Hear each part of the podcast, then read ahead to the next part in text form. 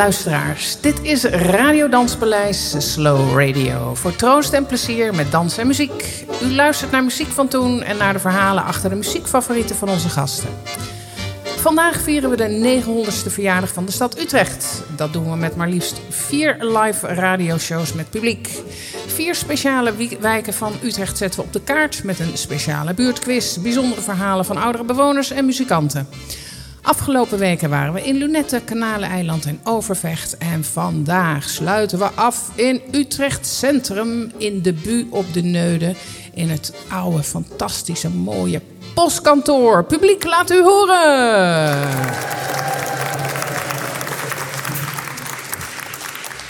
We gaan aan de slag met onze vaste muzikanten, pianist Frank van Bommel, drummer Martin van Leusden en ik ben uw presentator Suna Duif.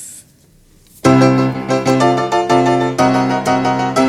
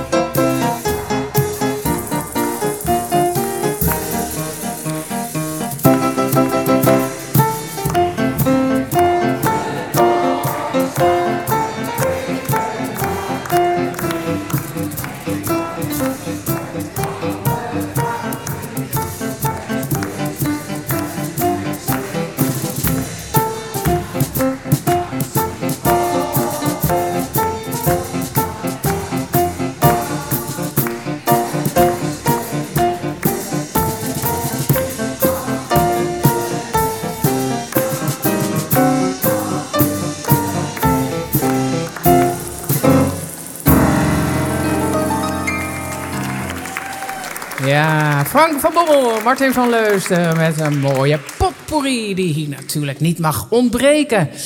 Heren muzikanten, we zijn hier op een fantastisch mooie plek. Wat hebben jullie met het uh, hartje van de stad? Het is fantastisch om hier te zijn, deze voormalige postkantoor. En dat het toch nog weer een, een publieksfunctie behouden heeft. Kijk, dat hebben wij in Amsterdam dan niet, hè? Daar hebben ze dat oude postkantoor hebben ze gewoon winkels ingezet en die, die staan nu ook gewoon leeg. Ja, heel lelijk. In Utrecht snappen ze het. Maar in Utrecht snappen ze dat. Dus die bibliotheek hier en die kranten, tijdschriften, alles om me heen. Laboratorium heb ik gezien. Daar staan zelfs 3D-printers. Eh, nou denk ik dat ik zo meteen een, een, een 3D-drumstok ga printen.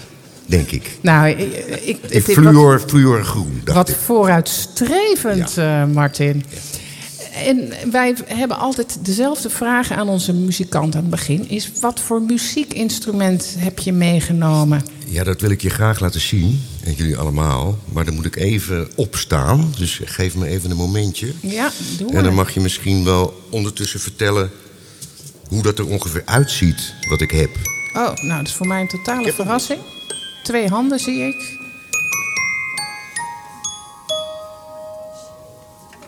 Ah, het is voor mij echt totale verrassing. Het is een. Uh, het ziet eruit als een, een, je nieuwe handtas. Een, een damestasje. Ja. Ja, dat klopt. En het damestasje is uh, hol van binnen en open van onder. En daar steken drie, ja, pielenmuisjes uit. Ja.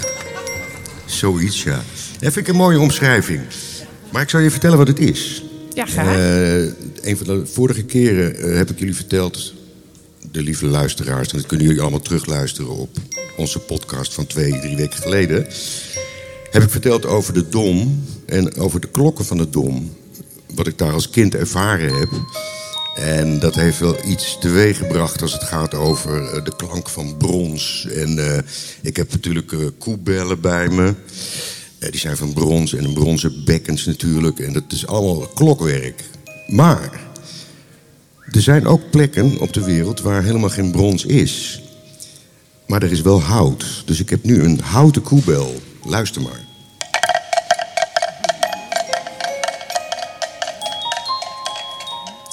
En deze komt, denk ik, uit Oost-Afrika. En dat, daar maken ze dus koebellen van hout. Mooi, hè? De volgende, de volgende keer wil ik zo geroepen worden. Dat ik denk, ja.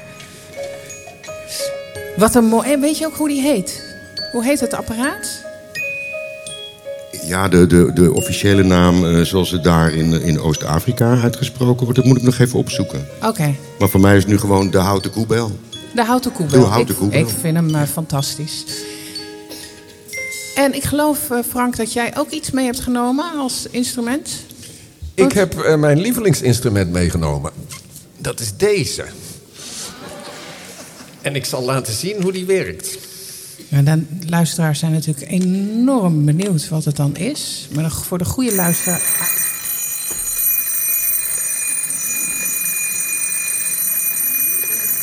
Het is ongelooflijk, maar dit ziet eruit zoals je een ouderwetse wekker tekent. hè. Zo'n rondje en dan van die belletjes erboven met zo'n verbindingsstukje. En eh, jij slentert al die eh, kringloopwinkels af. Dan heb je deze gevonden.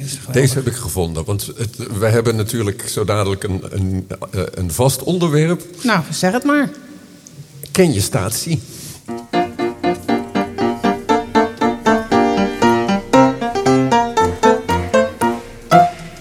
Ken je Stachi? Keestachi.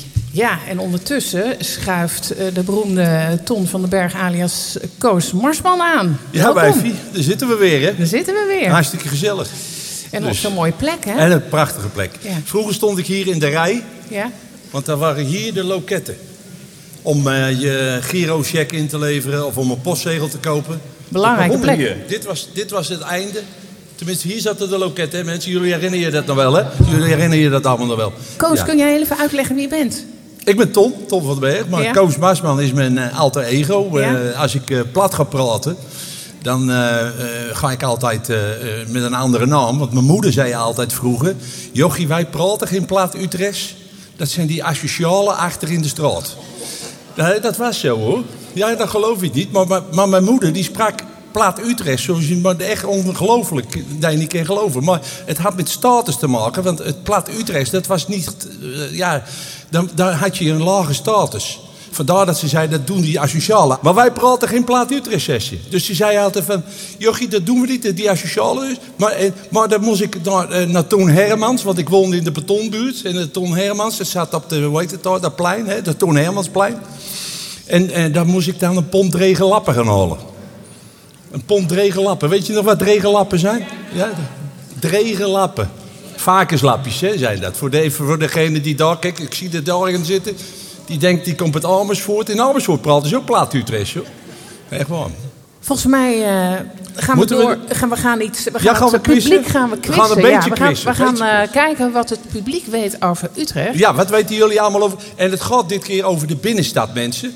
Dus ik ga jullie dingen vragen over de binnenstad, uiteraard. Ja, dat is misschien nog wel even leuk, Koos. Ja? Want eh, je hebt, eh, we hebben eh, Kanaleiland gehad. Daar hebben heb je wat mooi, mooi over vert- verteld. Ja. Je hebt Overvecht. Overvecht. En nu dus het centrum. En nou het centrum. En ehm, zullen we dan maar gewoon naar de quiz? Of heb je nog iets bijzonders dat je zegt, oh, dat wil ik nog wel even weten? Nou ja, ik ga zo meteen wat in op. eh, we- We hebben hier een beetje oudere mensen, maar we gaan kijken wat het in hun jeugd was. En als je het nou hebt over de jeugd van de mensen in de jaren 40, 50 in de binnenstad. De binnenstad was heel belangrijk voor iedereen in Utrecht. Want daar ging je naartoe om, om, om anderen te ontmoeten. En eh, zeg maar in de jaren 40, 50 kwamen jongeren, die liepen hier van de Neude, hier buiten dus, liepen ze naar het Vredeburg en dan liepen ze de hele tijd te flaneren. Dus dat, jij u herkent het, U herinnert zich dat nog? Daar waren jongens en meisjes die liepen dan apart zo te flaneren en maar naar elkaar te kijken. En er was ook een clubje toen de tijd. Maar toen eh, waren ze eh, met van die witte lange jassen liepen ze aan. Want dat was dan hip. Dat was de lange witte jassenclub. En dan liepen ze maar te flaneren en maar hopen dat ze daardoor een missie konden krijgen.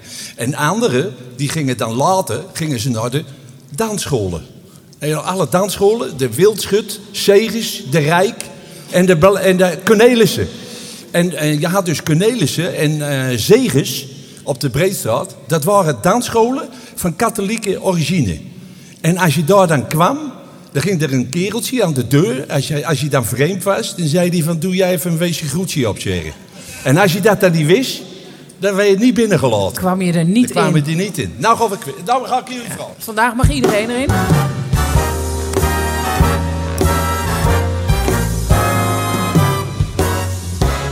Ja, ja, ja, ja.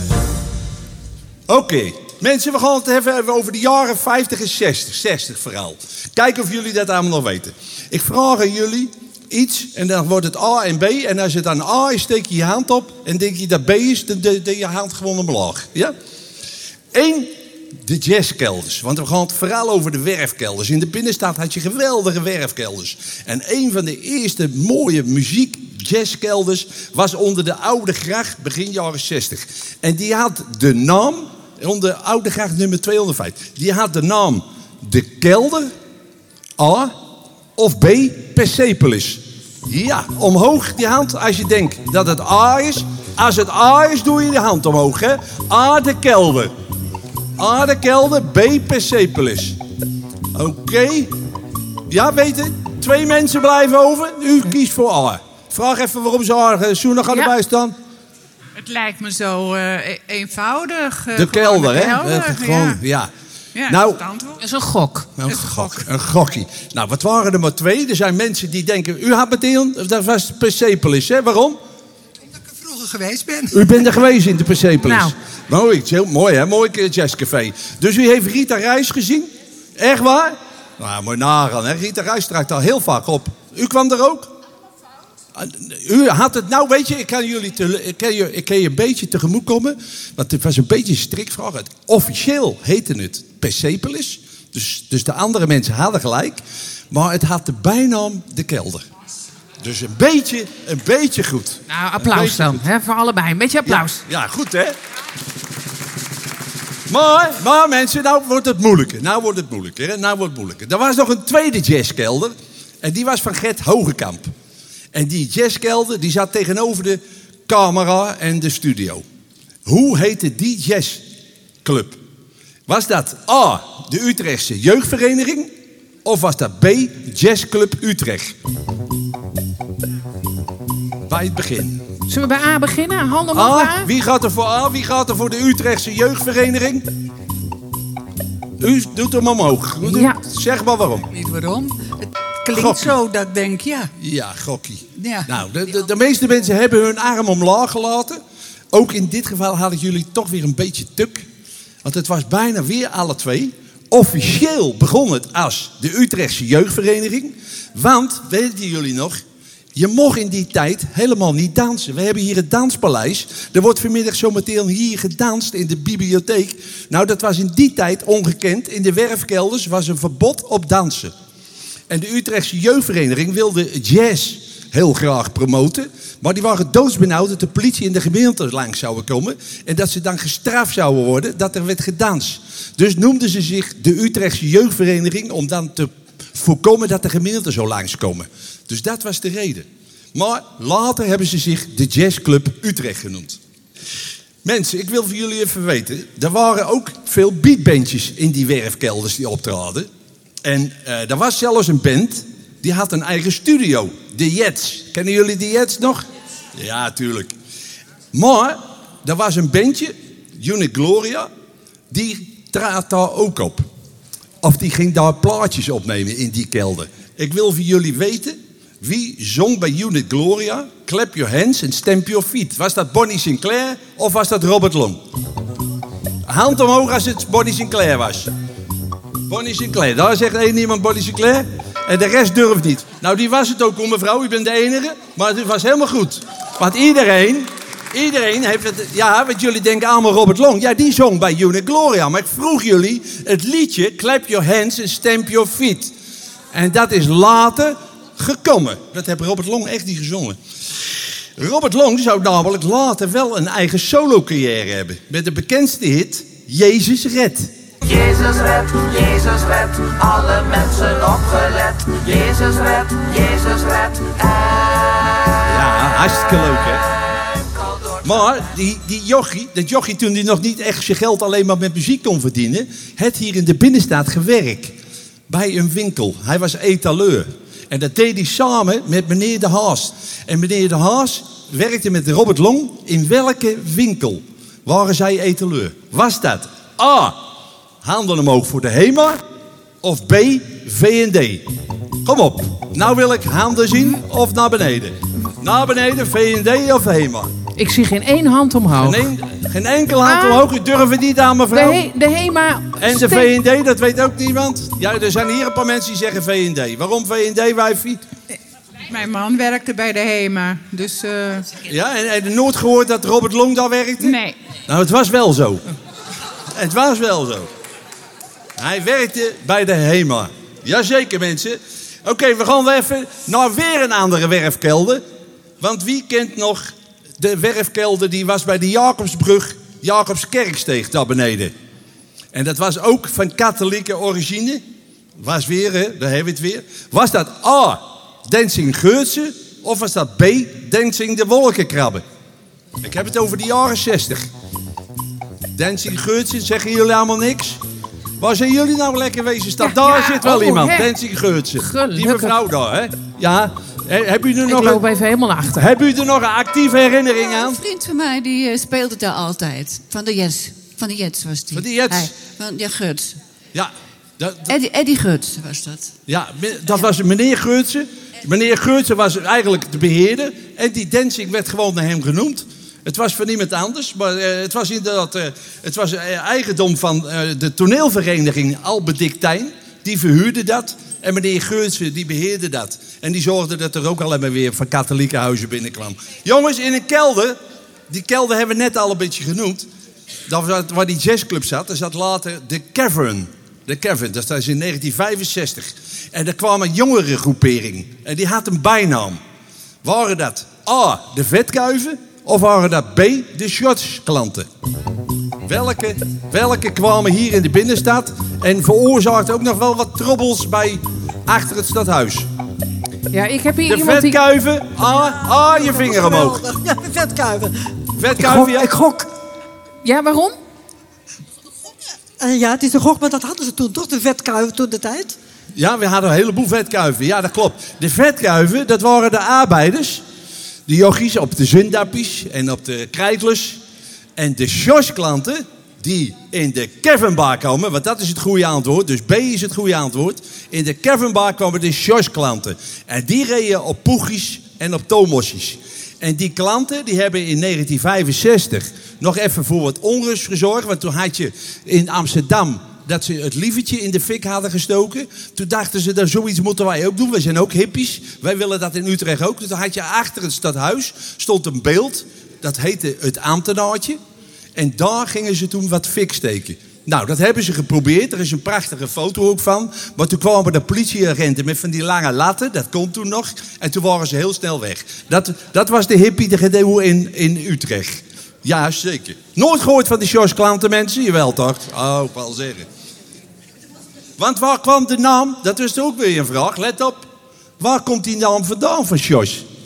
Klanten. Is dat van die jongen die in Ogenaal woonde en die Sjors de Rooij heette? Of was dat van B, de strip Sjors de Rebellenclub? Waar komt die naam Sjors Klanten vandaan? Wie kiest er A A? of B? Of B? A voor Sjors uit Ogenaal. En de meeste mensen denken kiezen voor Sjors de Rebellenclub, hè? Heb ik ook altijd gedacht, mensen. Ja, Waar kiest u voor? Ja, voor eh Jos en de rebellenclub natuurlijk. Dat- En waarom? Omdat het allemaal van die rebellen waren. Dus eh, dat lijkt me logisch, toch? En mevrouw daarachter? Ik denk dat het A is, want B ligt te voor de hand. Kijk, Nou, dat, zijn weer, dat zijn weer de doordenkers hè, die we hebben. Maar dat klopt inderdaad. Het is genoemd naar Jos de Rooij. George de Roy in oog en al, dat was een beetje een hippie. En iedereen die vond hem zo tof en hij was zo hip dat ze zichzelf naar hem zijn genoemd. We zijn klanten, net als hij, de George-klanten. Ja, leuk hè? Allemaal goed werk hè? Die hippies waar we het over hebben, die kwamen ook nog in een ander café later. En in dat café is ook ooit nog het idee gekomen voor eh, Flight to Lowlands Paradise. Welk café was dat? Is dat de trechter, A, of het neutje? A, de trechter, of B, het neutje? A, vingers omhoog voor de trechter. Wie kwam er in de trechter? Niemand? Waren jullie geen hippies? Jawel. Het was dus A, de trechter. Jazeker, ja. En dan heb ik de laatste vraag. Wat, wat, wat jullie moeten weten, want die ga ik toch ook even stellen dan. Over, en we hebben het nou een beetje over drugs gehad ook. Want in de Trechten, dat was het allereerste café waar je ook gewoon eh, mocht roken. Eh, ik- ja, je mocht gewoon roken, maar ik bedoel even een jointje. Een jointje mocht je daar roken. En eh, dat was bij die Gert Hogekamp ook. Die was van zijn jazzkelder naar de Trechten gegaan. Die, die Trechten heeft er gezeten tot 1972. Waar die zat, die zat vlak naast de bioscopen van de camera en de, en de, en de studio. Dus eh, de, laatste jaren heeft daar een restaurant Wilzing gezeten. Ja, weten, hebben we het een beetje voor de ogen? Schuin tegenover de HEMA, dus aan de overkant. Nou, in dat café mocht echt alles. Het was ook het allereerste café waar condooms eh, werden verkocht. Het hing in een apparaat achterin. Wat was de naam van de werfkelder waar je hash kon kopen? En misschien daardoor wel de allereerste koffieshop van Nederland is geweest in de jaren 60. Was dat A. Paul Carol of was dat B. Sarasani? A, als je denkt dat het... En, en Ik loop even Steek- naar achter. steek je handen... Ja? Ik loop even naar achter, want ik zie daar echt. eh, Ja, wat heb, wat heb je gekozen? Sarasani. En waarom? Omdat ik daar kwam. Ja, en hij... En, en hij ook? Ik was er ook, ja. ja. Nou, Ja? En allemaal gekleurd licht. En eh, eh, ja, een camera met allemaal zeepbellen en weet ik veel. En, en hoe jij, heet het? kwam, jij kwam er ook. Ik kwam er niet, maar ik ken het wel. Hoe vertellen? Jij kan er nog wat over vertellen. Oh, de wekker gaat! Nou, even het laatste dan. Dan. Nee, helemaal achterin, daar zaten ze allemaal in een hele grote kring. En daar waren ze een joint aan het roken. En ik ben nooit gaan roken, omdat ik zat er wel bij. Maar ik denk, gadverdamme, wat vies. Iedereen heeft hem in zijn mond gehad, want hij ging zo rond. Dat is de reden waarom ik niet meer ga roken. Het was al helemaal coronaproof, je Ja, die tijd. Verdorie. Hey mensen, het was mij een genoegen. We hebben weer wat eh, opgestoken. De bel is gegaan. Eh, we hebben de binnenstaatsambitie doorgenomen. En eh, jongens, ik zou zeggen, vanmiddag allemaal lekker dansen, een beetje rock'n'rollen. Dan komt het allemaal goed. Tot ziens en tot een andere keer. Dankjewel, Koos Ja, Marsman, alias Ton van den Berg... voor deze mooie verhalen over de binnenstad van Utrecht.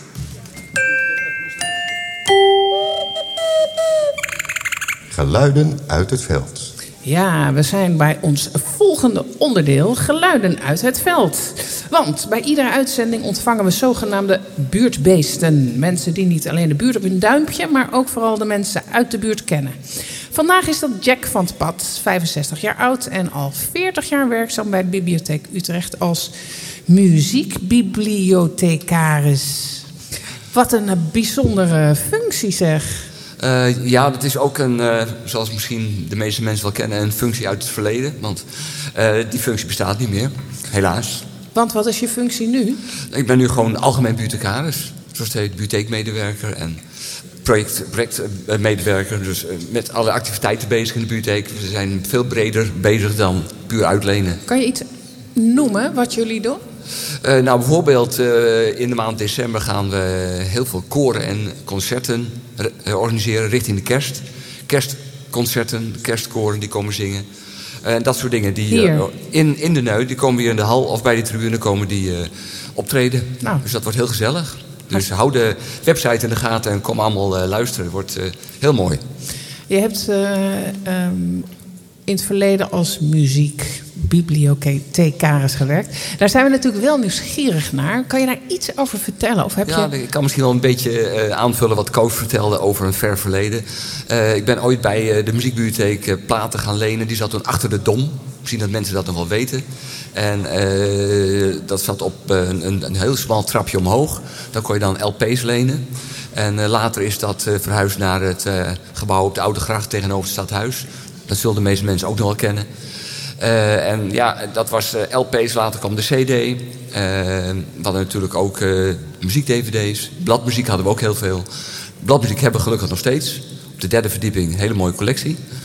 En ja, we hebben ook natuurlijk veel muziek, literatuur en, en dingen daaromheen. Dus het, het is eh, ja, meegegroeid met de verandering in de maatschappij. Dus wat er nog over is gebleven is, het, is de bladmuziek Ja. en de bibliotheek over muziek. Jij zegt een hele mooie collectie. Noem eens iets waarvan je zegt, nou, dat is echt smullen. Eh, nou, we hebben een hele grote collectie eh, vocale bladmuziek en ook instrumentaal. Maar voor- vooral ook heel veel mooie pianomuziek. Ja, wat zijn juweeltjes ja, van ja, klassiekers uit de 18e eeuw tot aan heel modern van deze tijd. Oh, de klassiekers uit de 18e eeuw. Ja. Eh, ja, je gaf het net al aan, hè? een andere functie, de bibliotheek. Een, meer socialere functie. Eh, kan je uitleggen waarom dat zo gegroeid is? Nou ja, dat, het was natuurlijk. eh, in het verleden was het gewoon een, een, een bibliotheek waar je materiaal kwam lenen en niet echt heel veel verbleef. Dat is eigenlijk een beetje veranderd. We zijn nu echt een soort van huiskamer van de stad geworden. Vandaar dus eh, dit soort activiteiten. En eh, natuurlijk het traditionele lenen is er ook nog steeds, maar het is eigenlijk een soort verbinding. We willen dus echt ook eh, kennis bieden, maar ook dat mensen elkaar ontmoeten en ook kennis uitwisselen. Dat is eigenlijk het idee. Is dat belangrijk?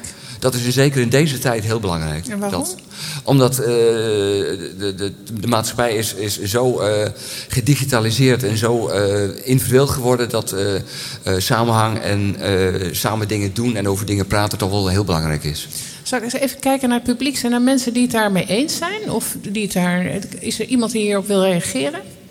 Ik zie wat knikkende gezichten. Is, bent u het daarmee eens? Ja, uiteraard. Het spreekt me heel erg aan, inderdaad. Eh, Naarmate je ook ouder wordt, wordt die behoefte daar ook wat groter aan, denk ik. Ja, Merkt u dat zelf ook? ja zeker. Ja, ja, klopt. Je moet zelf eh, erop uit om eh, dingen te ondernemen en om mensen te ontmoeten. Ja.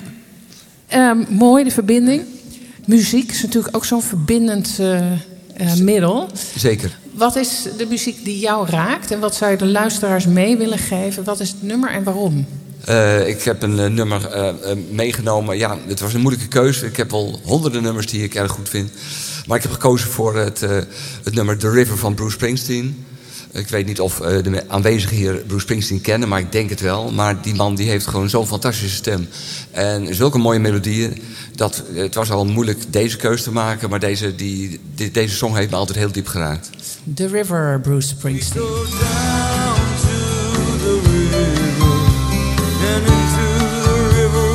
River we dive. Oh,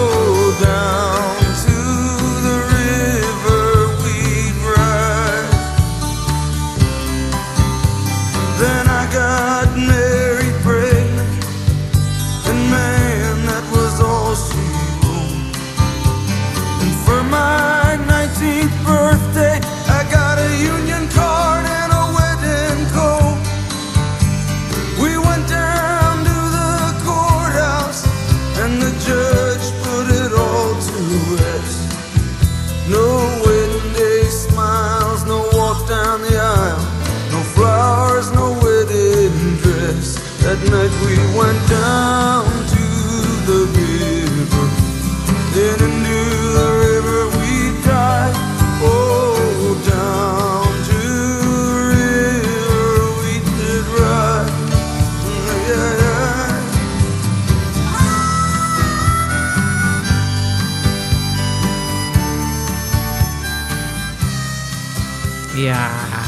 Mooi toch? Die kennen we, ja. Ja. En wa- wat is er zo mooi? Waarom vind je het zo mooi? Nou, een fantastische melodie en ook eh, de, de, de, het leidmotief in het geheel dat gewoon de, de metafoor voor het leven eigenlijk. Voel, je, je, je, je moet door een, een dal gaan om tot ontbloei te kunnen komen. Hè? Down to the river en dan eh, gaat de, het leven bloeien, om zo maar te zeggen. Dus Ik vind het een hele mooie keuze. Dankjewel Jack voor je verhaal en eh, muziek. Dankjewel. oké, dankjewel. Eh kende jij dit nummer, eh, Martin? Ja, ik ken het. eh, Bruce Springsteen is ook wel een van mijn favoriete zangers. En, maar ik heb het idee dat het, de, de river gaat natuurlijk ook over het, gewoon de rivier de Vecht. Die dwars door Utrecht heen stroomt. Langs de werfkelders, heb ik net gehoord. Ah, Bruce die- die is gewoon hier inspiratie op gaan ik- doen. volgens mij komt de familie Springsteen, die komt gewoon uit Utrecht. Dat denk ik wel.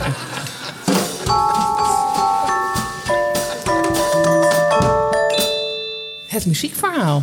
Vandaag in het muziekverhaal Corrie Houding, geboren in Utrecht in de Eerste Daalse Dijk. Na een verhuizing naar Kanaleneiland met haar ouders is ze weer terug verhuisd naar het huis van haar grootouders aan de Daalse Dijk. Ze is opgeleid om met kinderen te werken, maar uiteindelijk bij Wouters Bloem op de Balilaan terechtgekomen. Op haar 21ste trouwde ze met Ad. Ze kreeg twee zonen, Ad en Alexander, en heeft vijf kleinkinderen die zichzelf bedruipen en haar zorg niet meer per se nodig hebben. Ze doet vrijwilligerswerk bij het Bartholomeus Gasthuis, waar ze zingt met de ouderen, wat onder andere heeft geleid tot haar benoeming in 2019 tot seniorenburgemeester van de stad Utrecht. Welkom Corrie. Dankjewel. Bent geboren in Utrecht. Je bent een echte Utrechtse, zeg ben je. een echte ras, echte Utrechtse. Eh, waar ben je geboren precies? Eerste Daalse Eerste Dijk. Daalse Dijk. En hoe was dat toen, toen je daar... eh, Volksbuurt. Het was een, eh, een buurt met volop slagertjes, kruideniertjes, eh, groentewinkeltjes. En daar haalde mijn moeder de boodschappen. En nou ja, zaterdags natuurlijk naar de markt, hè, naar het paardenveld. Dat moest ook. Dan moesten we even nootjes halen. Het is eigenlijk gewoon eh, wat, waar Jack het net over had. Hè? Die buurtbinding, die, die was er wel. Er was geen eh, buur nodig om mensen bij elkaar te houden. Nee, in die tijd zeker. Dus je hebt daar goede herinneringen aan. Absoluut. Ik ging naar het Kanaaleiland, was ik eh, negen jaar. En mijn moeder ging toen even op de fiets, op de pantoffels. En toen werd er gezegd, mevrouw Stomp, u heeft uw pantoffels nog aan. Ja, zei mijn moeder, dat klopt, Augie. Ik moet even naar de melkboer toe, ik ben zo weer terug. nou ja, daar, daar stonden ze heel raar te kijken dat mijn moeder op de pantoffels even ging. Ze hebben ze niet uitgedaan. Zo wilden ze ook hebben dat mijn vader die Manchesterse broek uitdeed. En als hij tussen de middag thuis kwam, mijn vader had zelf een eigen aannemersbedrijf met zijn broer.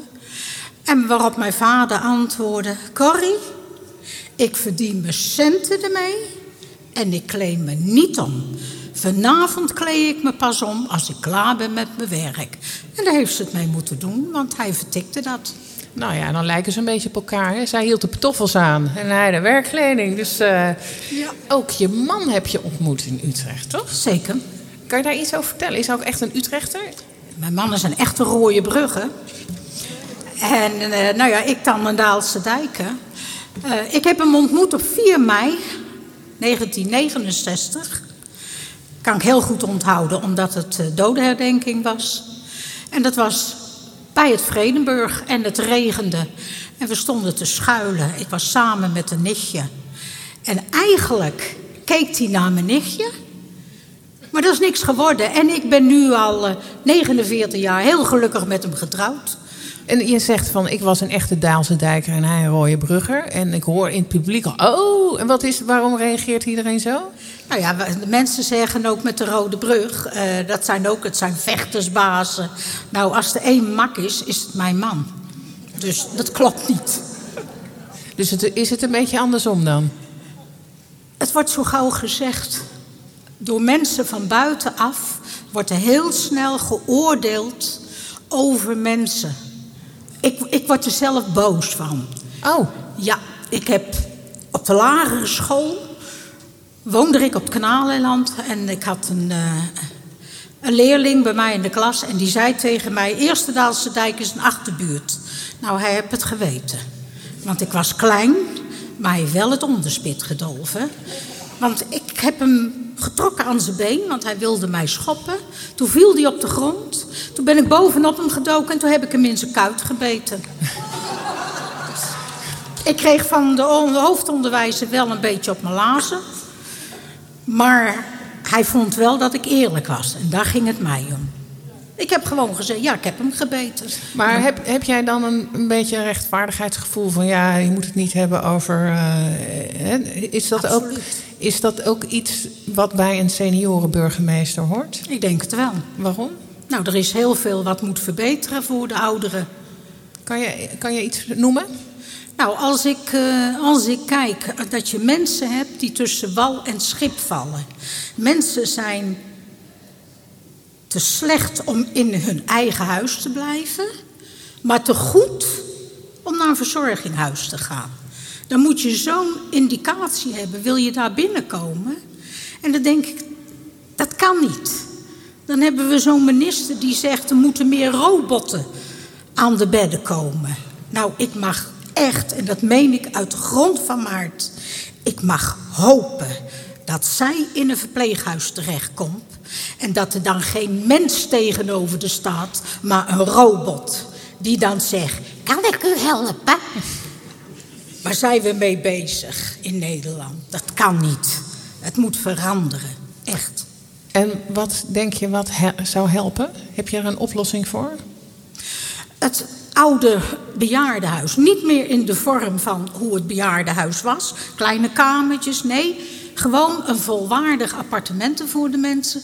Maar waar iedereen is. Waar de verpleegkundige is, waar een dokter is. Waar de mensen lekker gezellig met elkaar een kopje koffie kunnen drinken.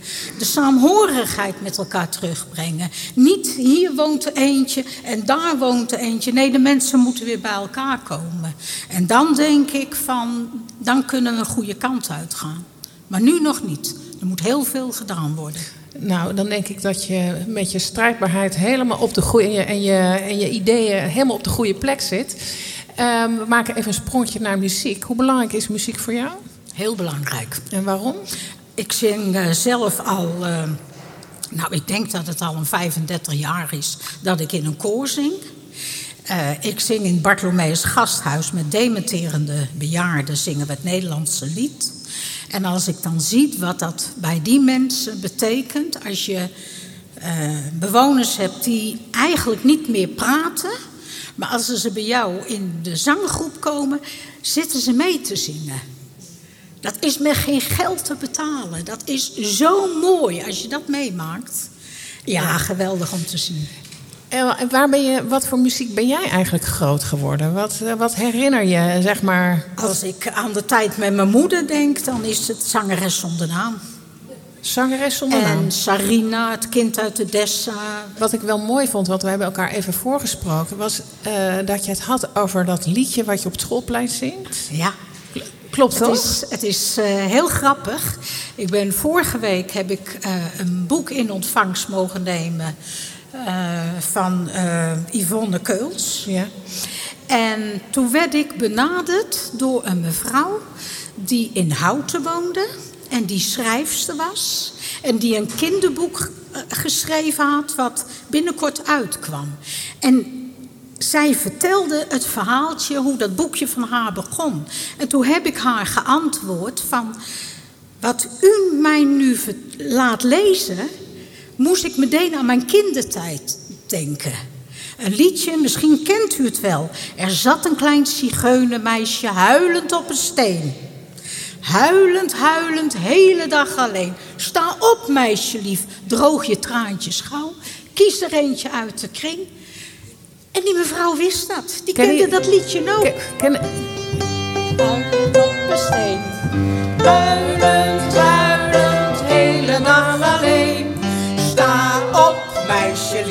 droog je traantjes aan. Kies er eentje uit de kring en dans er mee in het rond. Ja, geweldig, dankjewel jongens. Ja, het, het- ik herken het wel van vroeger. En het is wel heel zielig, hè? Ik, ik, ik kon me zo in dat meisje inleveren. Ik had het idee, ik ben dat meisje, ik zit op die steen. Elke keer als ik dat liedje hoor, dan denk ik aan mijn jeugd. Want dat, dat is mijn jeugd geweest, schitterend. En als we weer even een sprong maken naar, eh, naar nu. Hè, eh, wat, wat eh, of naar nu, naar wat later, welke muziek was er dan belangrijk voor je? Zeg maar je, na je puberteit of wat je... in- We- wij hebben een hele poos waren we stapelgek op de Kellys. Dat is een grote familie met eh, vader en moeder. Vader en moeder zijn overleden, maar de kinderen gaan nog door. En dan treden ze op in Duitsland. En als het dan redelijk in de buurt is... hè, het moet geen 600 kilometer zijn, maar 3,5... dan gaan wij er naartoe en dan boek ik een hotelletje. En dan gaan we daar naar zo'n eh, uitvoering toe. Ken- kennen we dat, de Kelly Family? Kelly Family. Zo'n hele familie die dan... eh, ja. heel romantisch idee, hè? Dat je met je hele familie muziek maakt. Ehm eh, Misha, heb jij iets klaarstaan eh, om te luisteren? Eén Goed, één na jongste van de jongens. I fell in love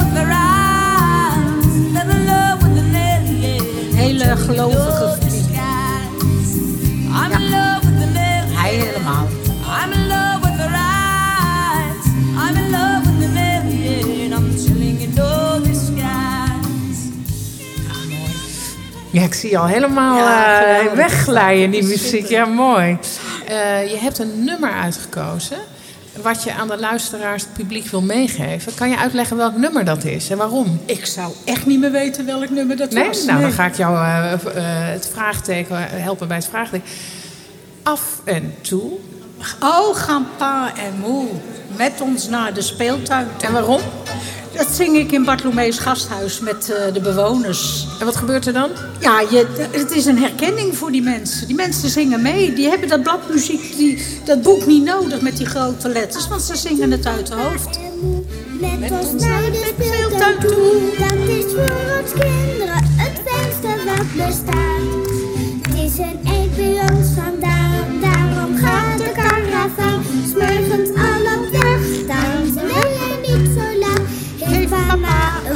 bui en is papa niet te lui. Nou dan gaan we naar de speeltuin. Naar tractortjes in de mand, paardenkoffer met verband. En dan gaan we naar de speeltuin. Allemaal! En we zingen en we draaien en we schommelen zo ver. Dat we missen van het draaien en de limonade zijn. In de dag is het dan feest, tot we uitzien beest. Nu we heerlijk in de geweest. Ja, mooi. Corrie, wat fantastisch om jou te spreken vandaag. Ehm, wij gaan eh, altijd een bruggetje maken naar onze muzikanten. Die hebben jouw gesprek gehoord. Wat eh, is jullie reactie? Nou, ik kom eh, eerst terug op een verhaal. Mijn vader ging ook naar de winkel op zijn pantoffels, maar ook in zijn ochtendjas. Dus eh, de, familie was eigenlijk al vrij snel bekend voordat wij opgroeiden. Dus in dat opzicht, eh, maar ook fantastisch. Iemand die gewoon denkt van, nou, ik moet even snel een pak melk halen. Moet ik, ga ik me helemaal aankleden? Wel, nee. Ik loop nu meteen de deur uit. Dus grappig dat, dat, hoe dat ging. Ja. Nee, ik heb eh, het nummer wat ik eh, gekozen heb... want dat heb ik gehoord natuurlijk van Suna... want die heeft, een, eh, die heeft jou eerder gesproken... dat je ook heel, heel erg van de Beatles houdt. En ik zie niet meteen een reactie gebeuren. Maar ja, wij gaan dus voor jou een, een, een liedje van de Beatles spelen. En dat heet Blackbird. En ik heb het eh, gisteren uitgezocht. En toen zei Paul McCartney zelf, dat zei hij tijdens een concert... ik heb het een klein beetje geleend van eh, Bach... Maar ik heb er toch een eigen liedje van gemaakt. Het is uiteindelijk een heel mooi liedje. Dus Blackbird, geschreven door eh, Paul McCartney. En de tekst gaat niet over een merel, maar over de rassenrellen toen destijds in, in Amerika.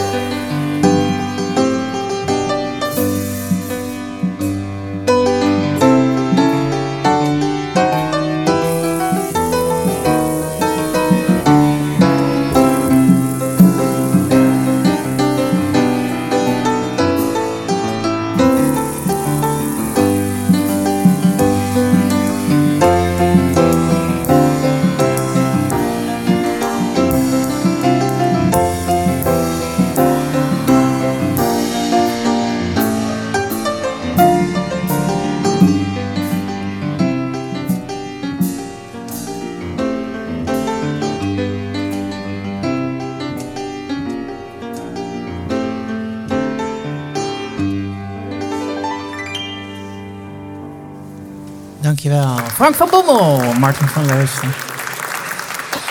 Nou, een kleine reactie, eh Corrie. Hebben De Beatles, Blackbird, herkenbaar? Jazeker.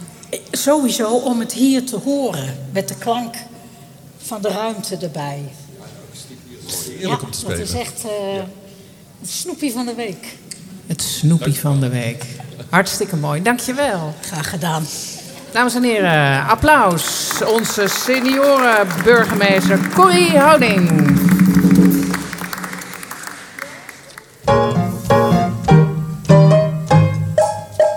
De artiest aan het woord. Vandaag is Frederik de Winter, onze artiest, aan het woord. Ze is geboren in 1965 in Geldermalsen en is opgegroeid in een muzikaal gezin waar om de haverklap muziek werd gemaakt. Want vader speelde piano, moeder gitaar en haar tweelingzussen fluit en piano. Zelf speelde ze elektrisch orgel, maar zal later de drumstokken oppakken. Want in 1990 haalt ze cum laude haar uitvoerend muzikusdiploma slagwerk in Utrecht. Met veel plezier heeft ze jarenlang haar kostje bij elkaar geslagen. Hedendaagse klassieke muziek, kamermuziek, slagwerkgroep Den Haag, workshops, bodypercussie en combinaties met theater, dans en film. Overal heeft ze gespeeld en zo werd Frederik een veelzijdig muzikante. De laatste jaren is gebleken dat ze een grote liefde heeft voor een specifieke affiniteit met de ouder wordende, vaak ook kwetsbare mens. Sinds juni 2018 is ze muzikaal leider van het Grijze Koppenorkest, waar ze er vier van heeft. Twee in Utrecht en twee in Den Haag. En vandaag is ze hier met het Grijze Koppenorkest Fleuten de Meren, wat een, een wijkorkest is. Mensen uit de wijk komen wekelijks naar het buurtcentrum om samen muziek te maken en plezier te hebben. Welkom Frederik en het Grijze Koppenorkest.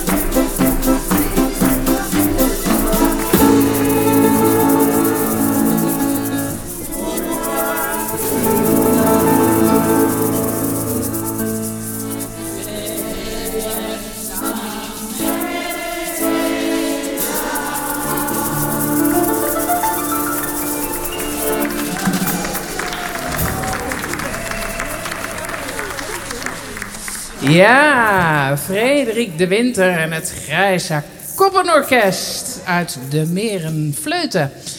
En aan tafel schuift nu Frederik. Welkom, Frederik. Hallo. Hallo. Het Grijze Koppenorkest. Het moet niet gekker worden. Ja, nou, liever wel. Ja, ja? Is dat ja, zo? nog gekker, ja, zeker. Want eh, waarom? Nou ja, het is natuurlijk ontzettend leuk als ouderen eh, lekker bezig kunnen zijn met van alles. Dus hoe meer dingen, hoe beter lijkt mij. Ja. En hoe gekker, hoe beter. En ook hoe gekker, hoe beter. Vraag maar aan de dames en heren hier. Eh, het is eh, de jarige, hè, we vieren de jarige stad. Ehm, even het lijntje met Utrecht. Wat heb je met Utrecht? Nou, ik heb hier gestudeerd op het conservatorium. En toen ben ik naar de stad verhuisd ook, met heel veel plezier. Waar naartoe? Eh, toen ben ik verhuisd eerst naar de Vleutense weg. Daarna naar eh, de Begoniastraat. en toen ben ik een tijdje de stad uit geweest in Zeist. En daarna weer terug naar de Jutvaaseweg. En daar heb ik 33 jaar gewoond. Zo. Ja. Wel een stukje geschiedenis Utrecht Zeker, zit hier. Ja. Zeker, zeker. Heb je goede herinneringen aan die tijd? Of wat zijn je herinneringen überhaupt? Ja, ik ben daar echt heel erg geworteld altijd eh, geweest. Eh, zeker ook door mijn studie, denk ik. Hè, dat je op het conservatorium zit en dan ook veel uitgaat. En met vrienden en collega's lekker in de stad rondbanjert. Ehm, ja, mijn hele sociale leven eh, is daar gekomen. En echt mooie oude gebouwen. Het is een mooie oude stad en heel levendig en heel leuk. Mooie Ja. combinatie van verschillende factoren. Ehm, je bent opgegroeid in een muzikaal gezin. Dat, dat vertelde ik net. Kan je daar iets over vertellen? Want we Ja. hebben het net de Kelly Family gehoord. Maar volgens mij waren jullie het ook een beetje, of niet? Ja, eigenlijk wel, ja. Ja, ik weet nog goed dat ik op de middelbare school zat en ik heb eh, twee zussen. En zij zijn met z'n tweeën eh, tweeling. En ze zijn zeven jaar ouder dan ik, dus daar zit vrij veel eh, tijd tussen. En mijn zussen, die gingen naar het conservatorium. En ik was zeven jaar jonger en ik dacht, ja, hallo, ik ga echt iets, ehm, iets anders doen, iets origineels. Dus ik heb nog van alles bedacht en geprobeerd wat zijdelings met muziek te maken had, bijvoorbeeld.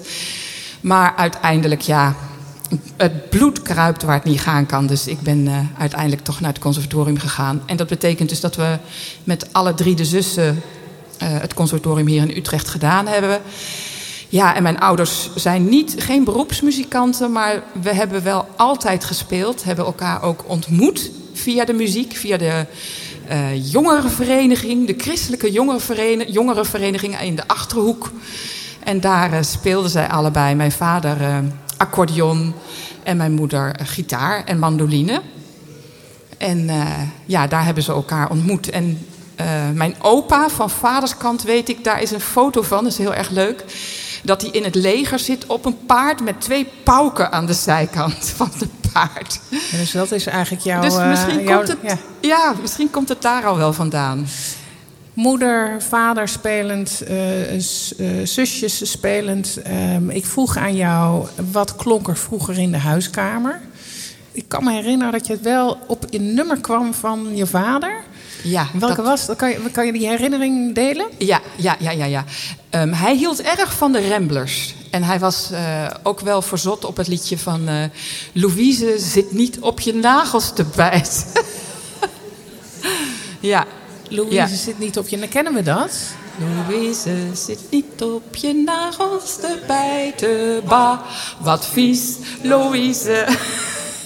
Wat een... eh, wie verzint dit, Ja, zeg ik? ik kan weer als een nieuwe carnavalskraker gooien. Hij vond het wel... Louise, Louise zit niet op je nagels te bijten. Wat, wat vies, Louise. Je zult met dat bijten je vinger verslijten. Wat, wat vies, Louise. Hou met dat bijten. We- weten we wie de zanger is van dit... eh, Ja, dat is ook een leuke quizvraag. Lou Bendy, ja. Ja, Lou Bendy En ik, en ik de denk eigenlijk dat hij dat liedje leuk vond. Want mijn vader hield wel heel erg van dingen die echt een beetje gek waren of zo. Die net een beetje anders waren. Komen we toch weer terug op dat gek doen? Ja, ja. Nou, dat is een leuk, Ja. leuk lijntje. Die Ja. houden we vast. Ja. Het Grijze Koppenorkest, hoe is dat eigenlijk tot stand gekomen? Want jij had eh, gekozen voor elektrisch orgel. Als ik me niet vergis. Elektronisch orgel, ja, als Elektronisch kind. orgel. Ja, toen was er nog geen piano in... Oh, oké, ja, dat is wel een lange weg inderdaad. Hè? Van elektronisch orgel naar grijze, koppen. koporkest. Ja, nou beschrijf het maar eens. Hoe, hoe kom je daar? Ehm, even kijken, nou, elektronisch orgel, dat hadden wij toevallig. Dus eh, dat ging ik spelen. Maar mijn leraar van toen zei vroeger dan al tegen mij van... Ja, ze moet eigenlijk piano spelen, want ze heeft pianovingers. Wat dat dan ook mogen zijn. Maar goed, ehm, mijn ouders hebben toen een piano aangeschaft. Toen, eh, nou ja, uiteindelijk wilde ik dus toch naar het conservatorium. En toen dacht ik dat ik voor piano wilde. Dus daar heb ik heel erg op ingezet en daar ben ik me helemaal voor gaan voorbereiden. En toen heel kort voordat de toelating was, toen dacht ik eigenlijk van ja jeetje, maar dat slagwerk is ook wel leuk. Zou dat ook niet kunnen? Ja, want hoe gaat het nou met slag? Want ik kan me best voorstellen dat je als kind kiest voor piano of voor eh, ja, eh, gitaar. eh, maar hoe kom je in godsnaam bij slagwerk? De drumband, de plaatselijke drumband. Ik ben opgegroeid in Geldermalsen. En eh, daar zat ik op de drumband. Dat vond ik superleuk. Al was het alleen maar omdat mijn zussen speelden daar pijperfluitje. En ik wilde natuurlijk wat anders, zoals ik net al had gezegd. dus ging ik eh, trommelen. Ja. Ja, dus toen ehm, heb ik een hele tijd als slagwerker gespeeld. Maar waar me dat eigenlijk niet zo in eh, bevredigde op een bepaalde manier... is dat ik ook heel graag de muziek in zijn pure eh, werking of zo... daar hou ik ook heel erg van. Dus, ehm, ja, dus het muziek maken met mensen is ook, vind ik, echt een heel fijn iets om te doen. En, en omdat, eh, misschien wel leuk, want wij hebben natuurlijk ook een slagwerker in, de in, in het huis. Herken je dat, Martin, dat eh, de liefde voor eh, het slagwerk en de keuze... Ja, zeker, dat herken ik. Het is ook, een, een slagwerker is ook een verbinder. Hè? Dat zal Frederike herkennen. Waarom? Is een slagwerker een verbinder? En, ja, onder andere door... eh, nou, er is een hele... eh, ja, het, het is een apart slag mensen. Dat zit natuurlijk ook al in het woord, de slagwerkers. Maar ehm, eh, er is ook een uitdrukking waar ik het niet altijd mee eens ben... maar ik, ik zal hem toch even neerleggen.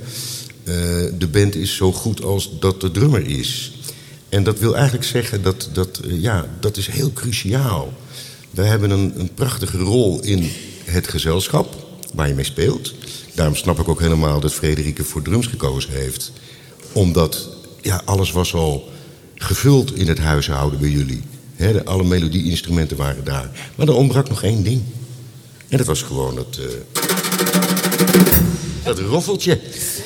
Ja. Het ritme. Het ritme en het swingen, dat ook. Ja. Het ritme en het swingen. Ja, ja, als het echt gaat om die motorfunctie, dan ben je gewoon de basis.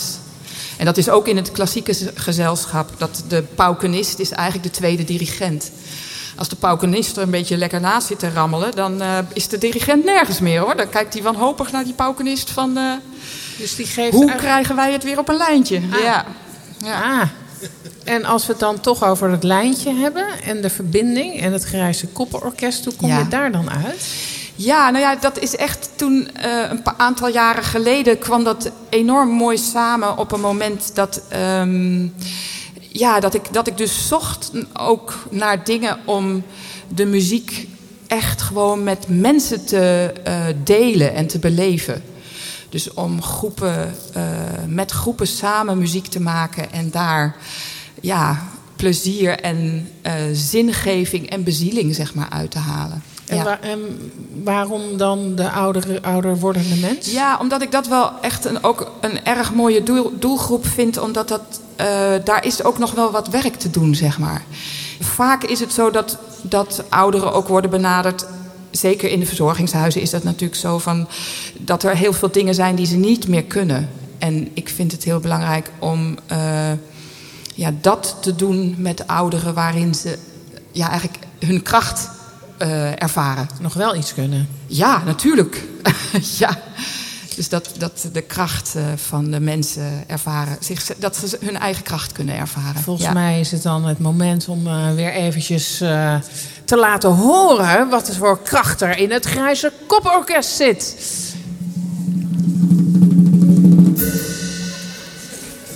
Komt van alles tevoorschijn. Een heel mooi eh, klein eh, Ik moet een beetje aan de moeder denken met de mandoline. Het is geen mandoline, maar wat is het? Het is een blikje met wat snaren. Ja, het zijn de gitaartjes, de gitaren van het Grijze Koppenorkest.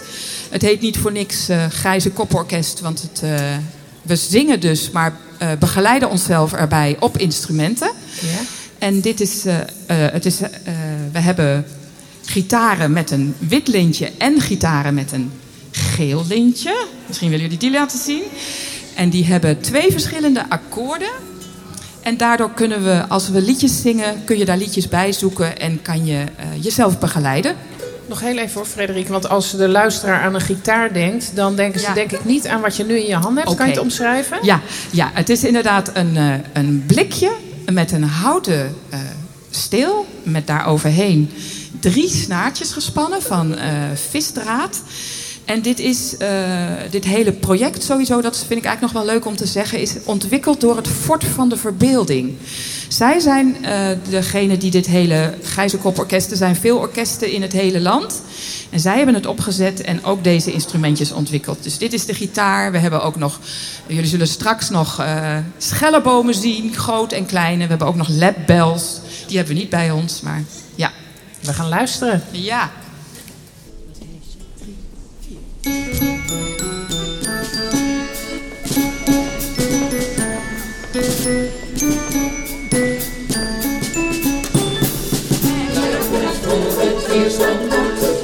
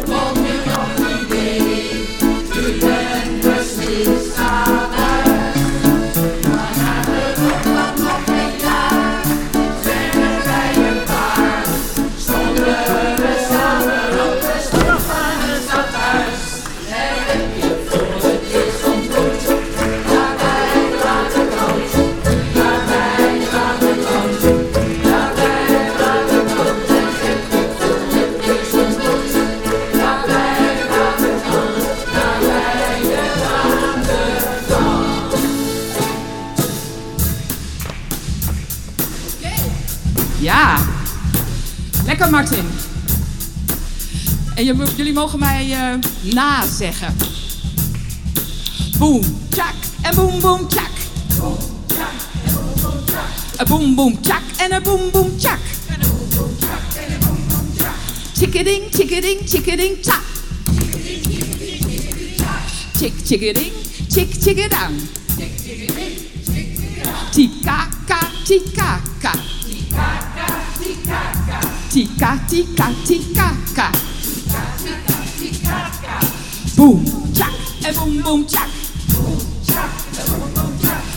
Een boom, tjak en een boom, boom, tjak.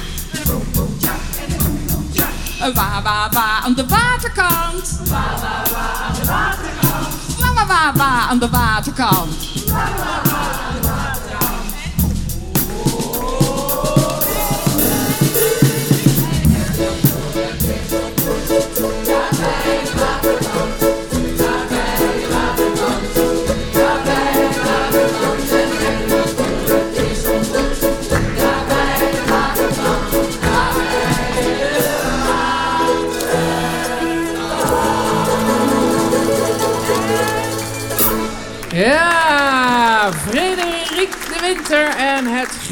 Grijze Koppenorkest. Applaus.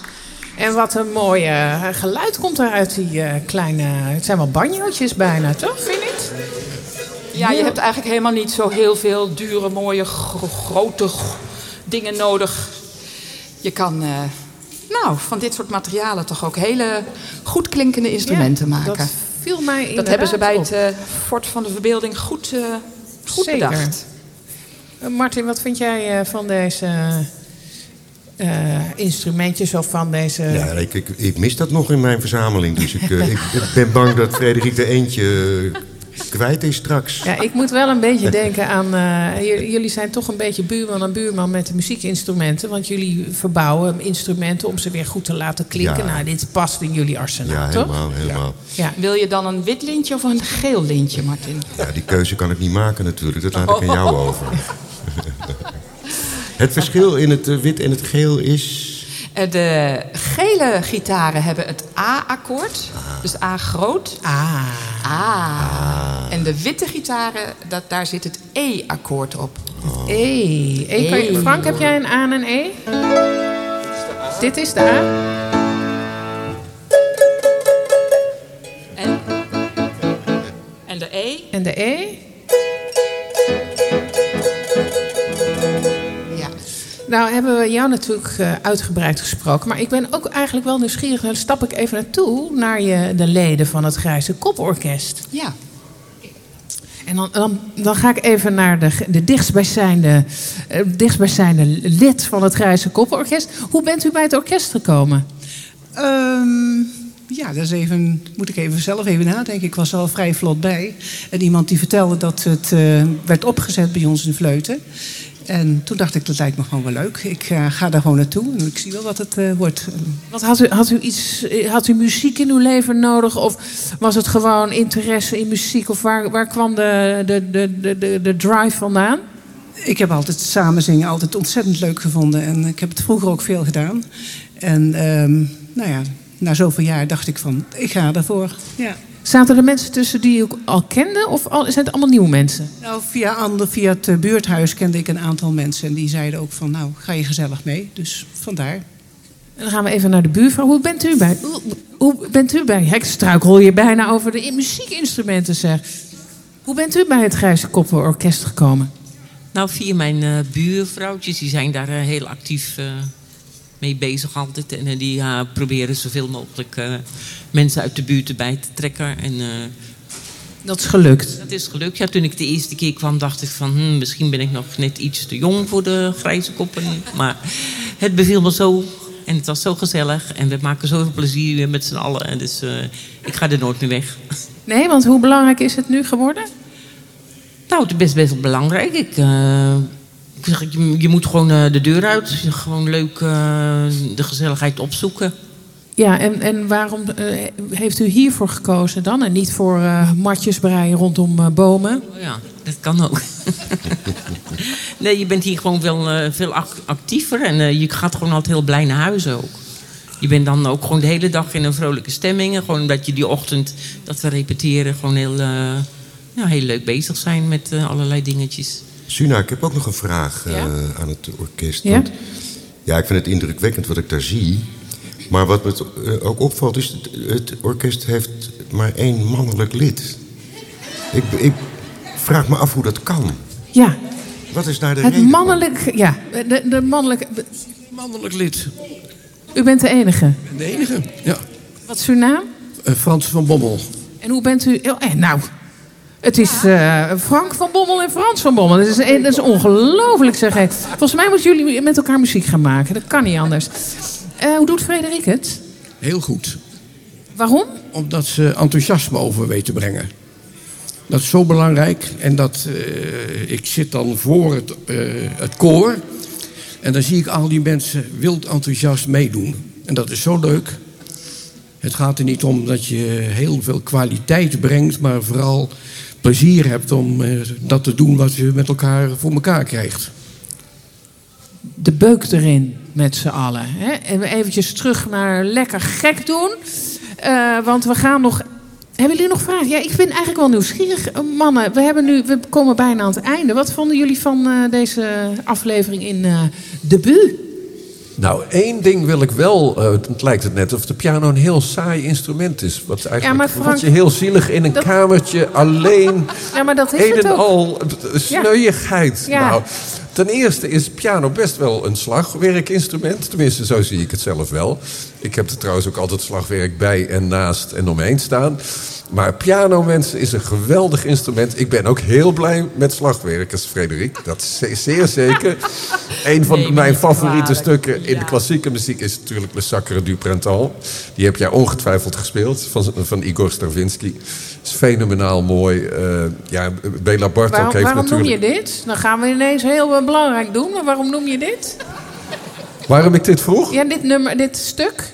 Omdat dat een van de allermooiste en ja, me- meest baan, baanbrekende stukken is van het begin van de vorige eeuw, 1913.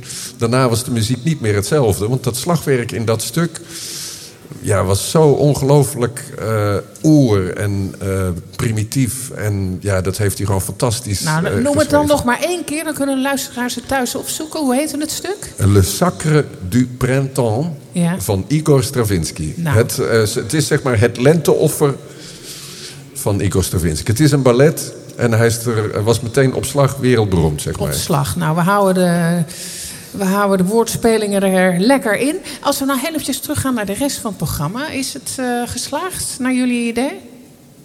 Ja, wil ik toch nog even terug naar ehm, Jack van het Pad. Ehm, Jack, ik vond het, vond het een heel je? mooi verhaal, omdat ik zelf ook ehm, eh, ja, als bibliotheekganger, al, al vanuit mijn vroege jeugd. En op een gegeven moment was er inderdaad ook een discotheek bij. Kon je platen lenen en ja, op een gegeven moment viel het allemaal weg. Dat was allemaal weer bezuinigingen. De bibliotheek was nog een plek waar je moest doen, weet je wel. Mocht je niet praten. Het En nu- werkte wel. Dit werk doet het nog eens. Ja. Het werkt nog steeds. Maar eh, de, de- de bibliotheken nu, en we komen ook met de dansplein steeds vaker in bibliotheken. Ja, dat zijn een soort geweldige centra geworden waarvan allerlei dingen gebeuren. Het, ik Nou, vind het we- zo heerlijk dat het, het, het broeit gewoon van, van... Ja, het kan alle kanten op gaan, weet je wel. Wat ik net al zei, van ik kan hierachter kan ik een, een nieuwe drumstok laten uitprinten in 3D. Dat kan hier gewoon, dat is toch fantastisch. En dan, terwijl dat aan het doen is, drink je dan een bakje koffie eh, hier achter in het café. Nou, volgens mij kan het niet mooier. En dan eh, lijkt het me mooi om eerst iedereen te bedanken en dan weer te gaan zingen. Want we danken onze gasten, personeel, vrijwilligers van de BU. Dank voor de gastvrijheid. En natuurlijk danken we onze crew, techniek en regie. Misha van Waterschoot, research en producent Iris Arkenbout. Productieassistentie Hedwig van der Geer. Onze muzikanten Frank van Bommel en Martin van Leusden. Onze vrijwilligers die zo met ons gaan dansen. Ze zitten daar op de achterste rij. Ik zie ze zitten. André, Marianne en Francis schuift nu ook aan. Hartstikke leuk, want we gaan zo nog eventjes lekker voetjes van de vloer. Zingen is lekker en dansen is ook zo goed. En ehm, natuurlijk Frederik en het Grijze Kopper Orkest. Ik was uw presentator Suna Duif. We gaan nog even lekker met elkaar zingen en dan dansen. Zet hem op.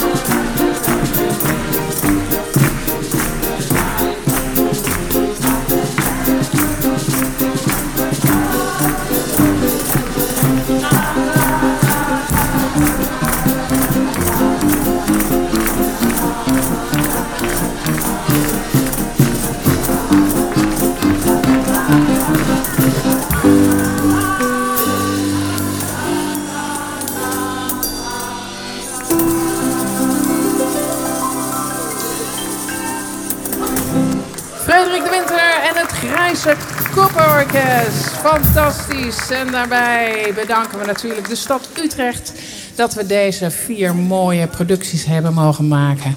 Voor en met een ouder publiek. Dank voor deze fantastische reis die we samen hebben kunnen maken door Utrecht. Dank voor het luisteren en tot de volgende keer.